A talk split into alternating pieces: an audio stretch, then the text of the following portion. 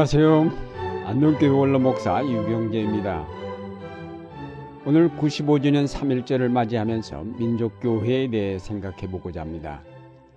예수님께서 육신을 입어 오셨을 때 구체적으로 그는 유대인으로 오셨습니다. 그는 아브라함과 다윗의 자손 예수 그리스도로 오셨습니다.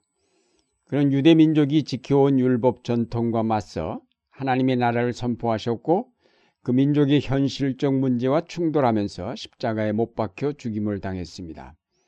예수 그리스도의 십자가는 인류의 모든 죄를 대속한다는 명목으로 지워진 것이 아니라 유대 민족의 율법주의와 충돌한 결과로 온 것입니다. 예수님이 당하신 고난은 구체적으로 유대 민족의 종교적, 사회적, 정치적 상황 속에서 주어진 것입니다. 그러나 바로 그 유대 민족이 안고 있었던 문제가 그 민족만의 문제가 아닌 모든 민족의 문제요, 인류의 문제였습니다. 따라서 그리스도의 십자가 사건은 유대 민족 가운데서 일어난 사건이지만 동시에 그것은 온 인류를 위한 세계사적 사건이 되었습니다.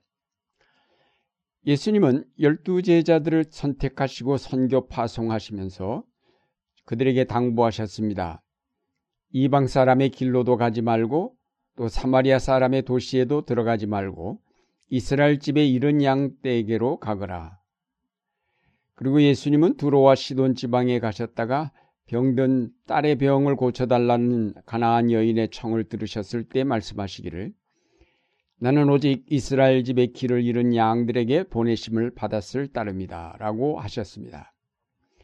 예수님은 분명히 자기의 사명을 이스라엘 집에 이른 양을 구원하는 일에 국한하셨습니다. 우리는 흔히 예수님이 온 인류를 구원하시려고 이 땅에 오셨다고 말합니다.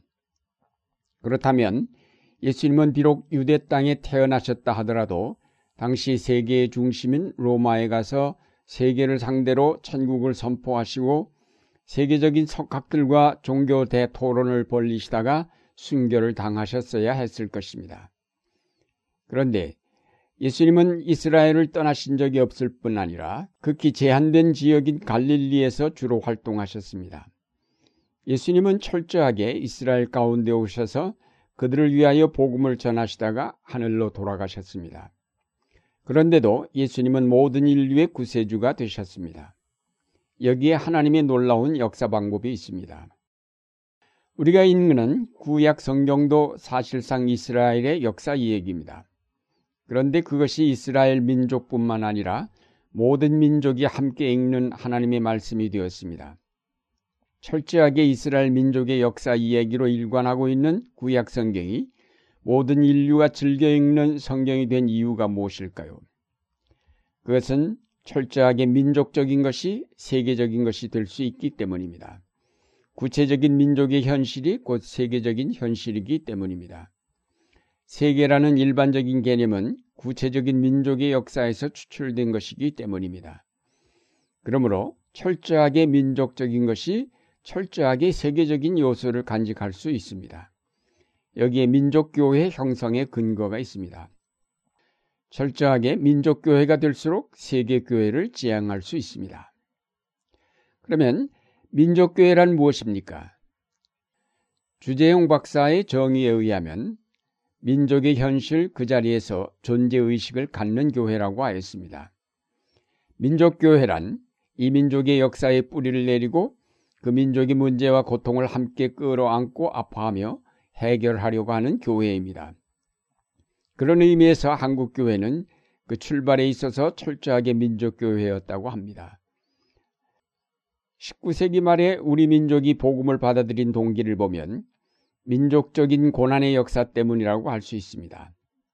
이모군란, 갑심정변, 갑오경장, 동학혁명, 청일전쟁과 노일전쟁, 명성황후 시해 사건, 아관 파천 등의 격동기를 거치면서 한국교회는 급성장하게 됩니다. 개인적인 차원에서는 가난 때문에 예수를 믿었고 사회적인 차원에서는 개화 사상과 반일 독립운동 때문에 기독교를 수용하였던 것입니다. 이상재 선생님의 말씀이 그런 상황을 단적으로 표현해주고 있습니다.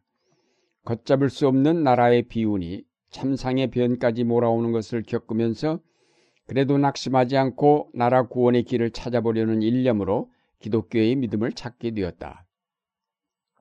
당시 한국교회가 민족교회로서 가장 관심을 갖고 선교적인 과제로 삼은 것은 개화와 독립운동이었습니다. 한국 기독교가 그 당시 삶의 의식 구조와 생활 의식을 개혁하고 사회 신분 제도와 남녀 성 차별의 문제, 정치 개혁 그리고 항일 독립운동 등을 주도해 갔던 것입니다. 이런 민족교회로서의 한국교회의 역할이 가장 잘 드러난 것이 3.1운동 때였습니다. 한국교회는 3.1운동의 시작에서부터 그 운동이 전개되는 과정에서 항상 중심적인 역할을 감당했습니다.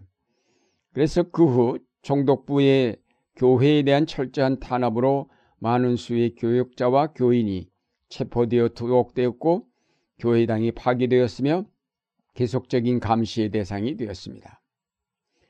선교사들은 이런 민족교회를 못마땅하게 생각했습니다. 당시 승동교회를 설립한 곽을련 선교사는 이렇게 말했습니다. 교회는 절대로 정치와 무관하다. 교회는 영적인 기관이기 때문에 현재의 정부에게나 미래의 어떤 정부에게나 찬반을 막론하고 관여할 수 없다. 이런 선교사들의 입은 법적 사고가 나중에는 그대로 한국교회에 영향을 미치게 됩니다. 초기 한국교회의 역사는 철저한 민족교회의 역사였다고 할 수 있습니다. 그러나 그 후 한국교회 전반에 걸쳐 교권 싸움에 휘말리고 총독부의 문화정책에 짓눌리어 민족교회로서의 면모를 상실하게 되면서 한국교회는 초기 민족교회로서의 면모를 점차 잃어버리게 되었습니다. 우리는 앞에서 예수님이 철저한 유대민족으로 그 민족의 현실을 끌어안고 천국을 선포하신 사실을 보았고 이스라엘 집에 잃어버린 양 떼들을 위하여 보내심을 받았다고 한 사실을 보았습니다. 민족의 현실을 외면한 신앙이란 바른 신앙이라고 할 수 없습니다. 자기가 살고 있는 삶의 현장을 외면한 신앙이란 진정한 신앙이라고 할 수 없습니다. 교회는 언제나 그 교회가 처한 역사적 현실과 무관하게 존재할 수 없습니다.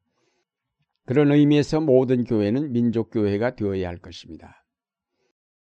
한국교회는 해방 후 계속되는 분열과 교권 싸움의 정신을 차리지 못하고 있다가 4.19 학생혁명을 겪으면서 수모를 당하고 거듭나게 되었습니다. 그리고 5.16 군사 구테타를 통해서 군사정권이 세워지면서 교회는 민족의 현실을 고민하기 시작했고 그 후 인권, 민주화, 사회정의를 선교의 중요한 과제로 삼아 투쟁을 계속하였고 평화 통일 문제와 환경 문제를 교회의 중요한 선교적 과제로 채택하기에 이르렀습니다. 이것은 한국교회가 민족교회를 거듭나기 위한 노력의 일환이었다고 할 수 있습니다. 한국교회가 철저하게 민족교회로 세워질 때 세계교회와 호흡을 같이 할 수 있는 교회가 될 것입니다. 자기 정체성을 갖지 못한 교회는 교회가 아닙니다. 자기 정체성이란 자기가 태어나고 자기가 살고 있는 그 땅과 그 역사 속에서 정립됩니다. 사랑하는 여러분, 3.1절 95주년을 맞이하면서 구체적인 역사 속에서 천국을 선포하신 예수님과 초기 민족교회를 생각하고 그 신앙 전통을 오늘에 이어 이분법적 사고에 젖어 있는 한국교회를 새롭게 하여야 하겠습니다. 그래서 민족의 과제인 평화 통일을 이룩하고자 노력하는 교회가 되고 이 민족의 예언자로 하나님의 말씀을 바르게 선포하는 교회가 되어야 하겠습니다. 수천 명, 수만 명 모이는 교회라야 세계적인 교회가 되는 것이 아닙니다. 작지만 진정으로 그 민족의 역사와 현실의 뿌리를 내린 민족교회야말로 세계가 주목하는 교회입니다. 그리스도께서 즉히 작은 자로 즉히 작은 유대 민족 속에 오셔서 그들의 문제를 끌어안고 십자가를 치셨을 때에 그것은 마침내 우주의 역사를 변화시켰습니다. 마찬가지로 우리가 철저하게 민족의 아픔을 끌어안고 고민하며 십자가를 들 때 여기에 하나님의 나라가 이루어지게 될 것입니다.